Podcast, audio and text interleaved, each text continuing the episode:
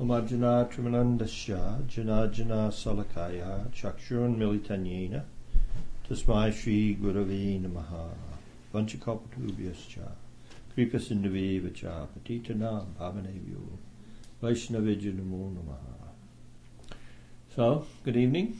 Good evening. We are going to continue with our discussion of the Tattva Sandarbha of Srila Jiva Goswami. Uh, we've already begun discussion of the, actually the third part.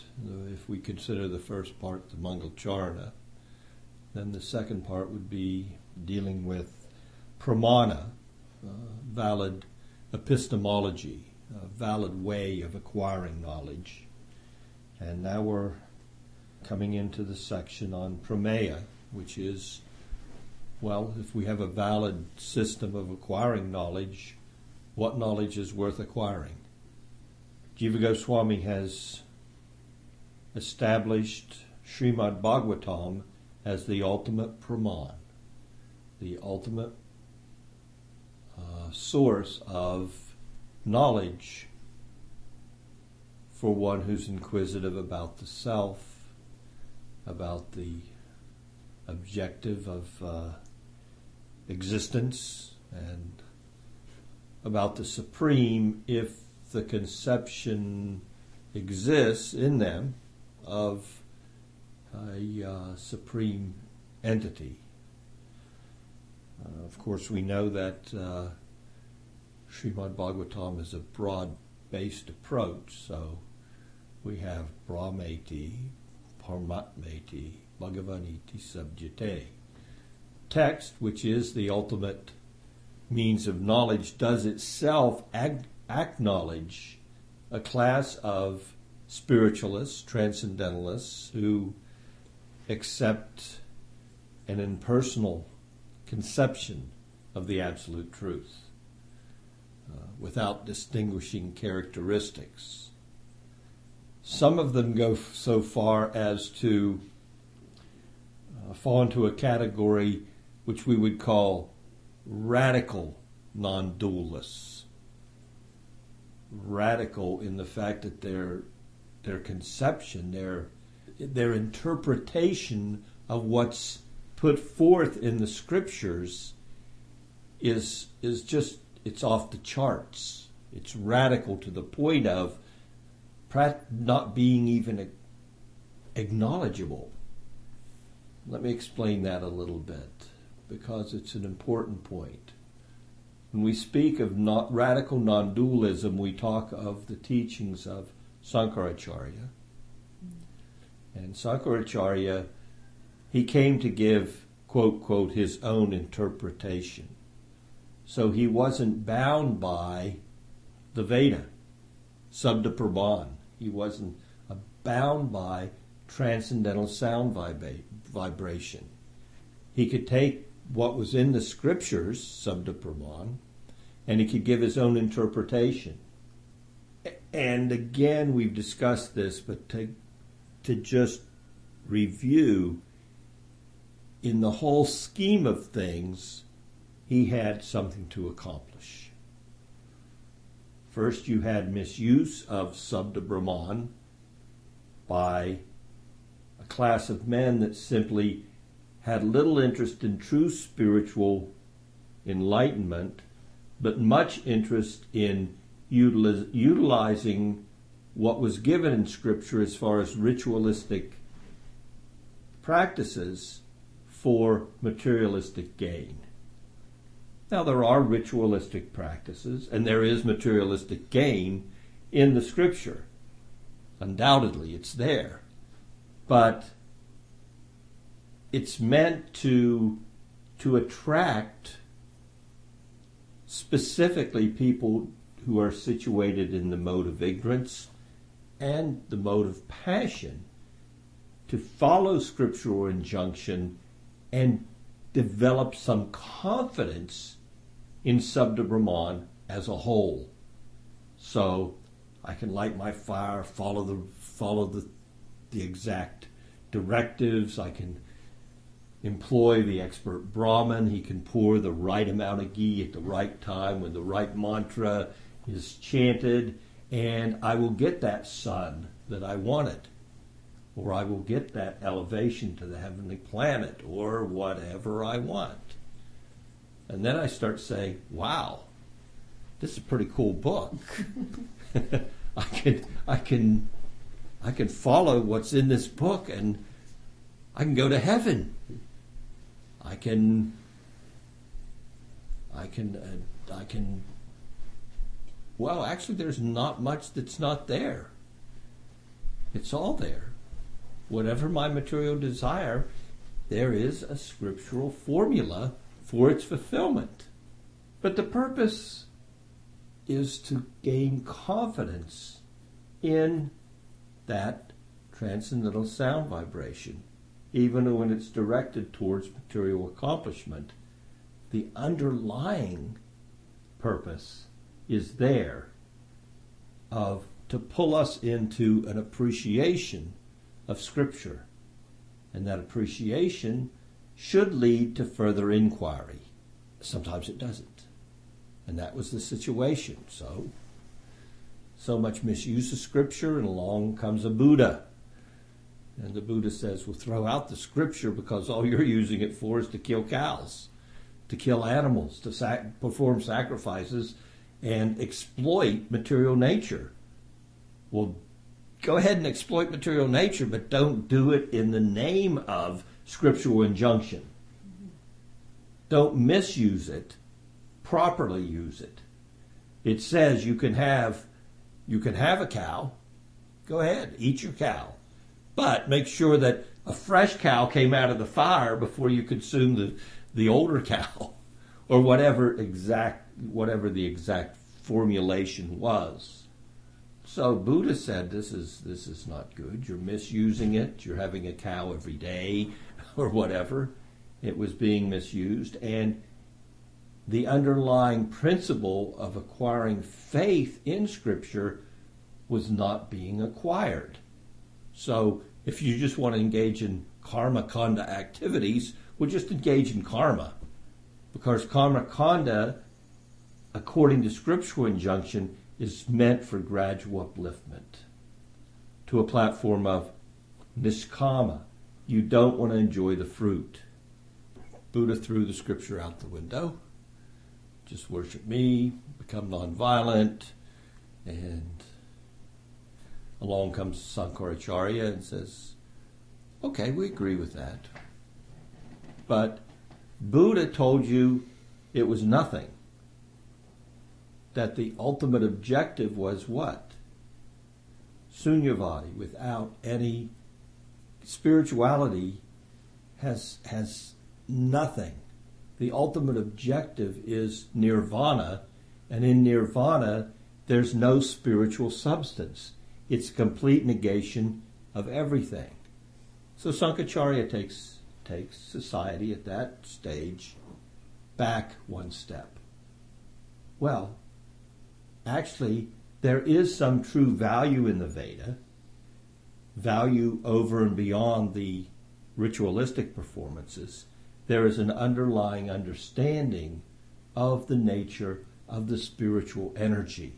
And the spiritual energy, the ultimate objective, is to be in awareness of your consciousness, of yourself, an awareness which is not bound by the laws of material nature. So there's some pleasure in that awareness. Not that the consciousness is void, but the consciousness is bliss. You are that consciousness. So the Bhagavatam acknowledges that class of men who have that aspiration of merging into the Supreme. It's a quality, qualityless conception of the absolute truth, of the spiritual energy, without qualities, without qualification, no upadis, no reflections. We're now at a point in Jiva Goswami's presentation, where he's providing us with what is worth knowing,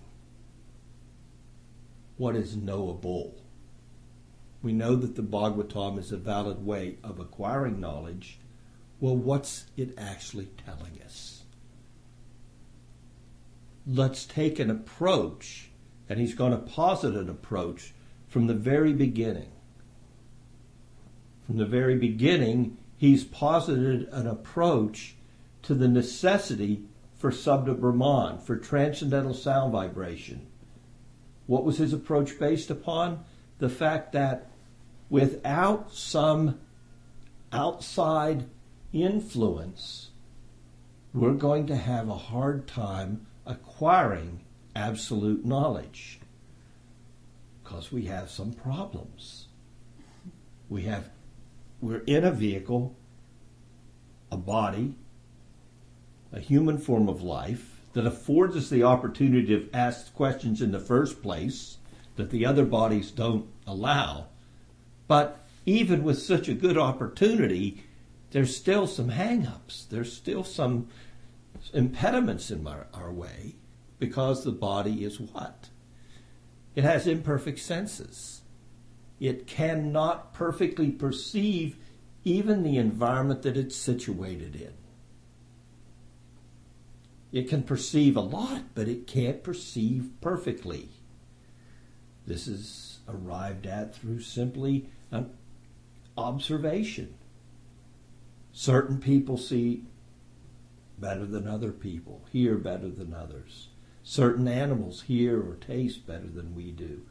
The sages, they look at this environment and the situation, the human condition, so to speak, and they say, well, you got imperfect senses. Well, if you have imperfect senses, then what?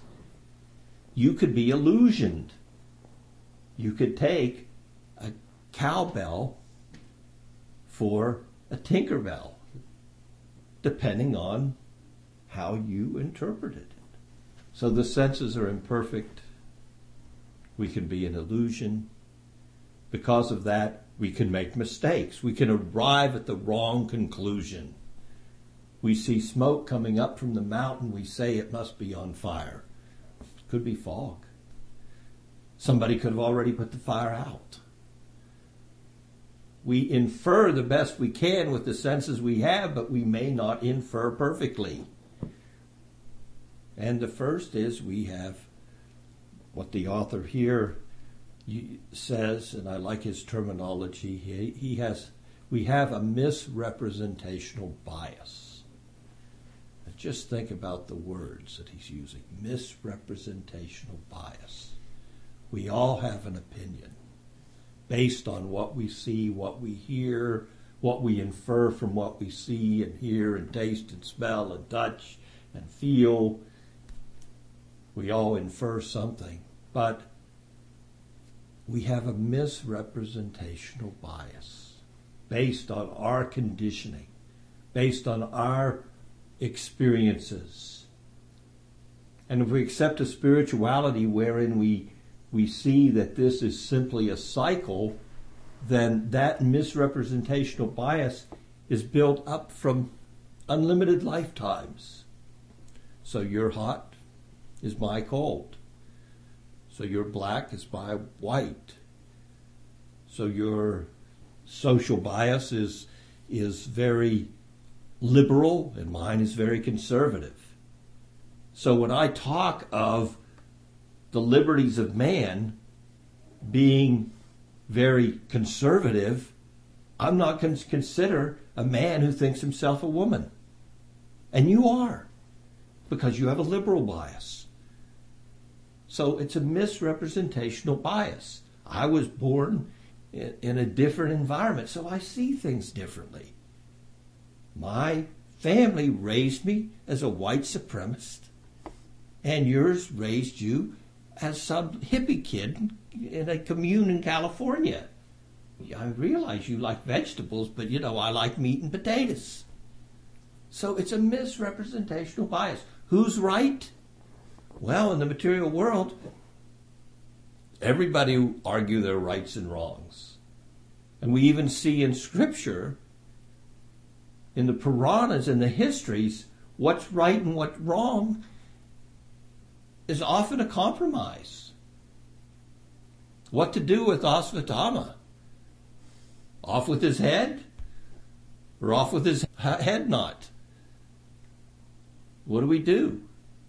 Do we satisfy the desire to Draupadi? He's a Brahmin. What can I do? Don't make his mother suffer the way I'm suffering now. Please. So what? So the desire of Drupadi takes precedent over Dharma? No, it becomes Dharma. Jiva Goswami posits when we look for Praman, when we look for valid knowledge, when we look for that, let's be very cautious of accepting what is our empirical conclusions. What is arrived at through our senses and through our mind.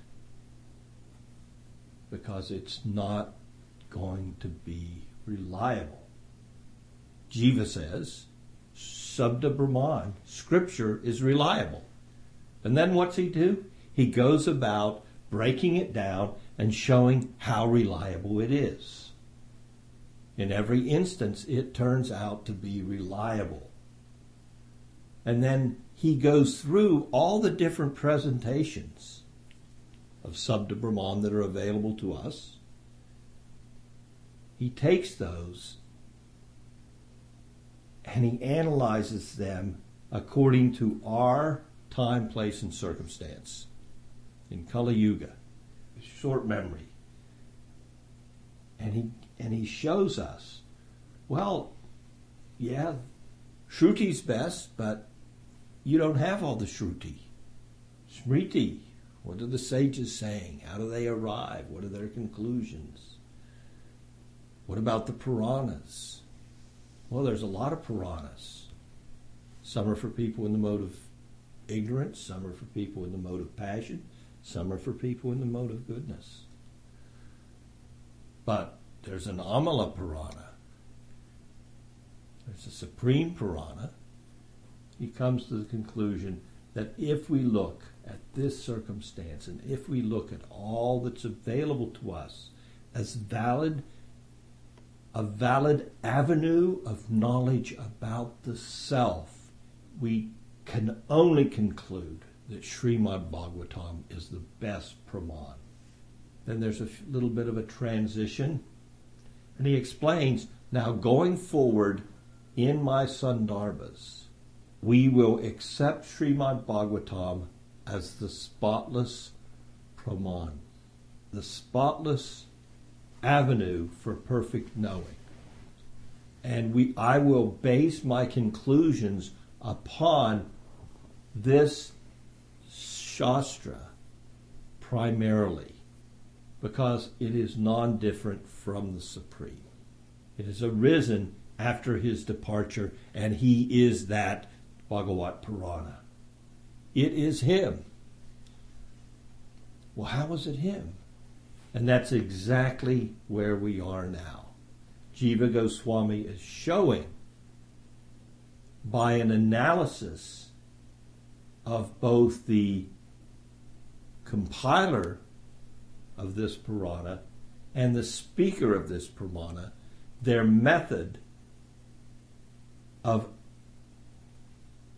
revelation in regards to Sambandha, what is the absolute truth and the relationship of it in the world, Abhideya, and Prayojan.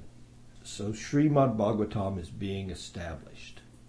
Now, how does he establishment? Because if we look at the Srimad Bhagavatam, we can find throughout the Bhagavatam so much explanation of Sambandha, so much explanation of Abhideya, and so much explanation of prayojan.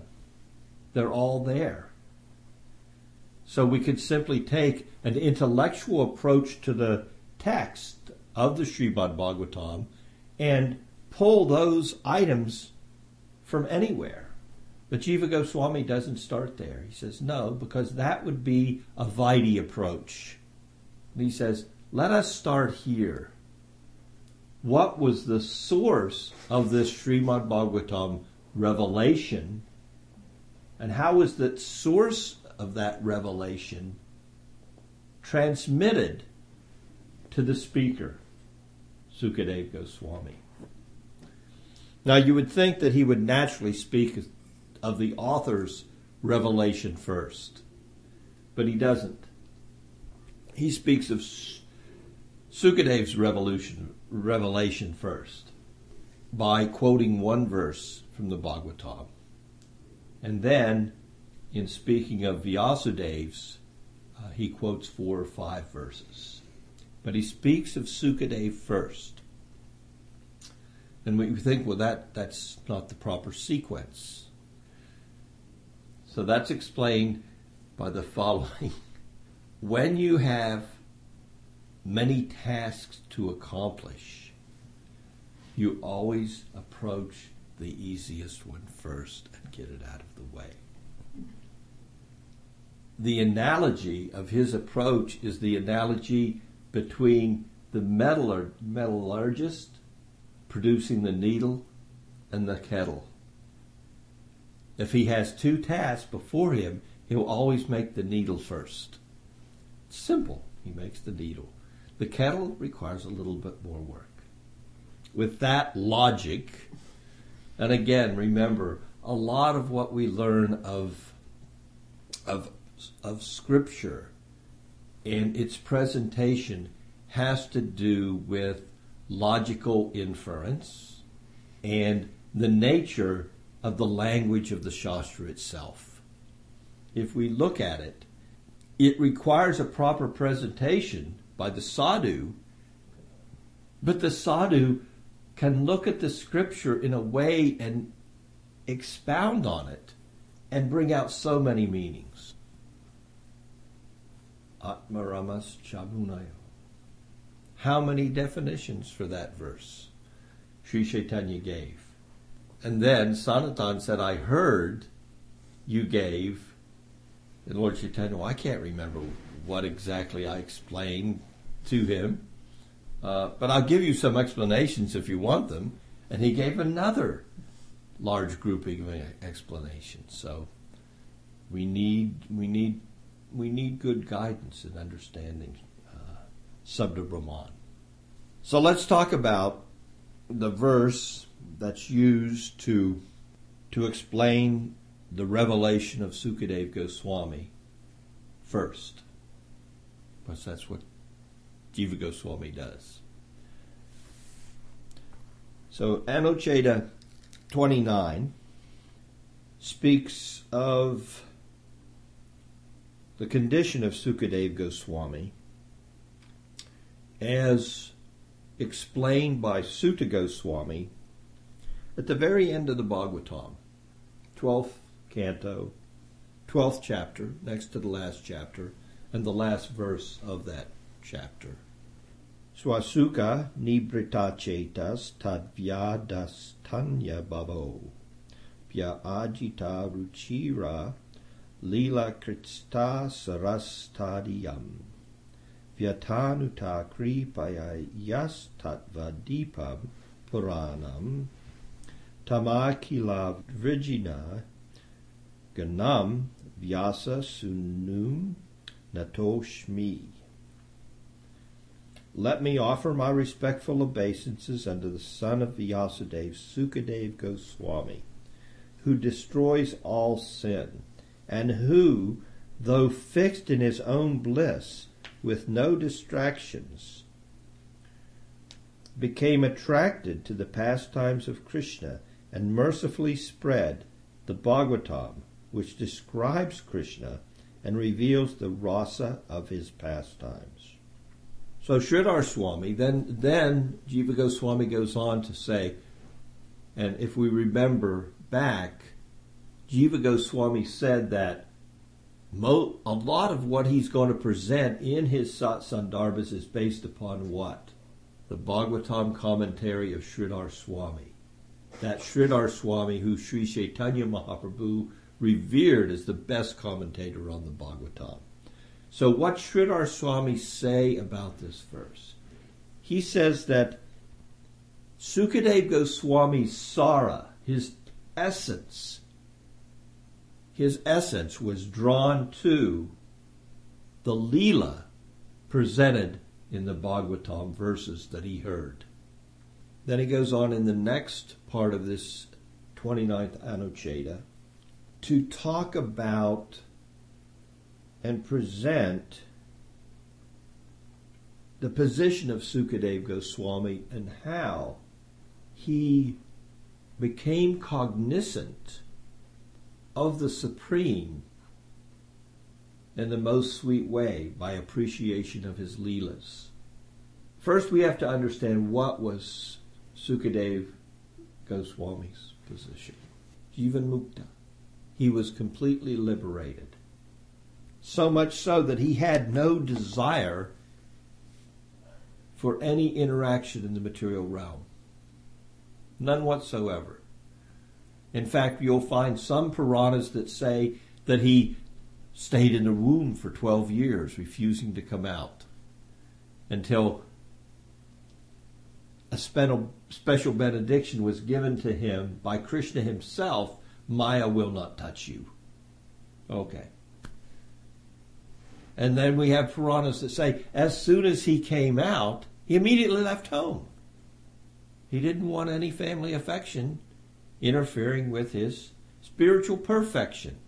He was already perfect. So much so that he had no, well, the terminology can be used of open eyed samadhi. He was in the world. He was what we would call functioning in the world, but the world had no influence upon his internal absolute satisfaction in the joy of the self. He was a liberated soul. So, despite that condition, still we find that he was drawn, his essence. Now, what's this mean? His essence. Sridhar saying his essence was drawn to the narrations from the Bhagavatam. He was already experiencing his full essence in, in his samadhi. He was completely situated in transcendence. Nothing in the world could draw him. He was completely blissful in that realization.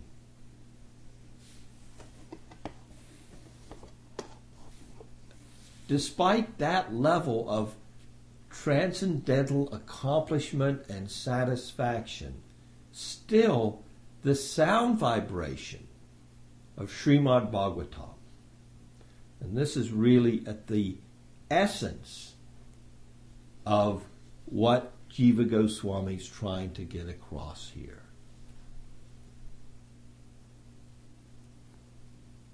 His essence was drawn to that essence which had more aesthetic value, more blissfulness than the blissfulness of his realization of his own self. There was something more there in the sound vibration of the verses of the Bhagavatam that would draw even him.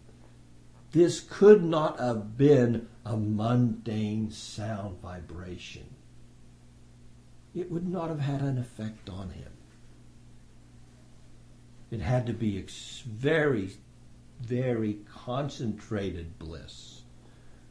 And we know, yes, when we compare that bliss to that bliss, One is considered unfathomably. One's not even considered an infinitesimal drop of the ocean of unlimited the unlimited bliss of appreciation of the aesthetic value of the supreme over appreciation of the supreme devoid of all individual characteristic. Is that clear? So it's very, very special. So, how did this realization come? He hears the verses, he's attracted, and he's immediately that attraction, because he had no attraction on the material plane, resulted in what for him? A loving sentiment that exceeded the loving sentiment for the self that he had. A sentiment for the super self. So he immediately perceived the everything the sambandha, the abhideya, and the prayojan.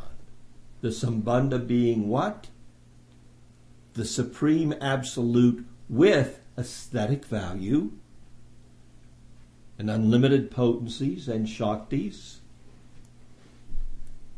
by what means by the means of simply hearing, engaging in the process, the abhideya. And what did he feel? He felt prema. So, in simply hearing the Brahman of the ultimate pramana, Srimad Bhagavatam, he became captured his heart became captured. So much so that he said, I have to hear it all. I want to hear everything there is to hear about this person. It far exceeds everything that I can I am experiencing by simply knowing that I am not matter, that I am spirit. Now Vyasadev's samadhi is going to be explained as we move forward in Anucchedas 30 through 49. So 20 Anucchedas will deal with, with what Vyasadeva realized in his samadhi that prompted him to represent the Srimad Bhagavatam. Bhagavatam's already been presented. He'd already completed everything which included the, all the Puranas and the Mahabharata, with the Bhagavad Gita in it, and the Vedanta Sutra. So he'd written down everything. And when he was done presenting it all, all of it, he did not feel completion. And he went to his spiritual master. And he was told, well, you didn't bring out the essence. You you gave every you gave all the scripture, but you didn't really highlight the Bhakti Shastra, the essence. So the most important thing that we have to take from this approach that Jiva Goswami's taking is the fact that Srimad Bhagavatam is fully a transcendental sound vibration. And both the author and the speaker experienced this through revelation. That is the ultimate result of the Bhagavatam, of the sound vibration. It has a profound effect on the heart and we could say, well, yeah, that's really sounds good, but my heart has very little experience.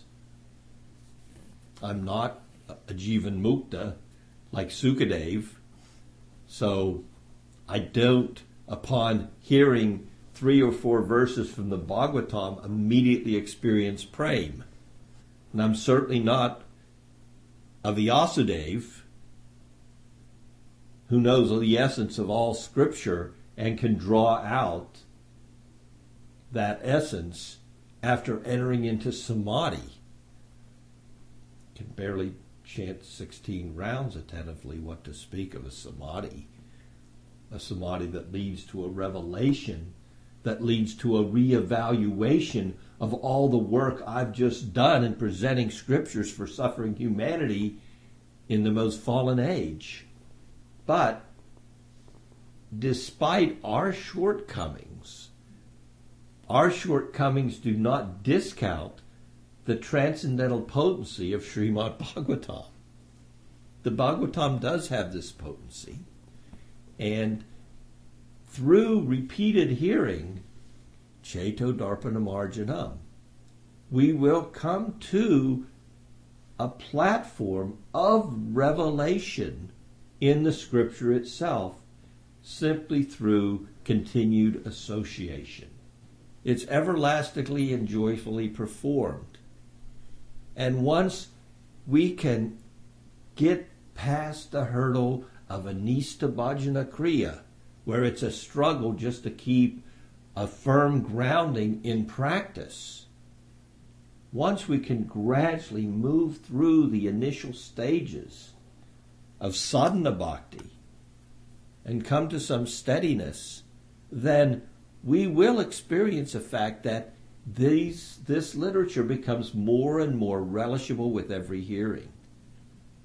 That the pastimes of Krishna delineated in Srimad Bhagavatam become more and more revealed within our heart, even if we're not a big intellectual.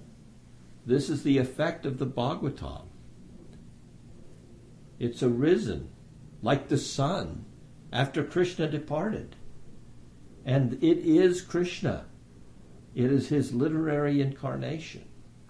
So, in the next class, we will discuss a little bit of the four verses five verses, four or five, depending on how we looked at the last one, of the revelation of Srila Vyasadeva and how he also, through samadhi, through a concentration and a control of his mind, looked and saw and was able to experience that transcendental realm and also have a revelation so that he could fully appreciate, apperceive, that means both with his consciousness and an awareness of his consciousness. So he was aware of the fact that he was perceiving in samadhi the supreme. Therefore, he could relay it in such a way that we could benefit from it. So we will go over those verses and see we have the same conclusion arrived at. Sambandha, Abhideya, and Prayojan, which are very, very much tied together. So I'll stop there for tonight. Are there any questions? Thank you very much.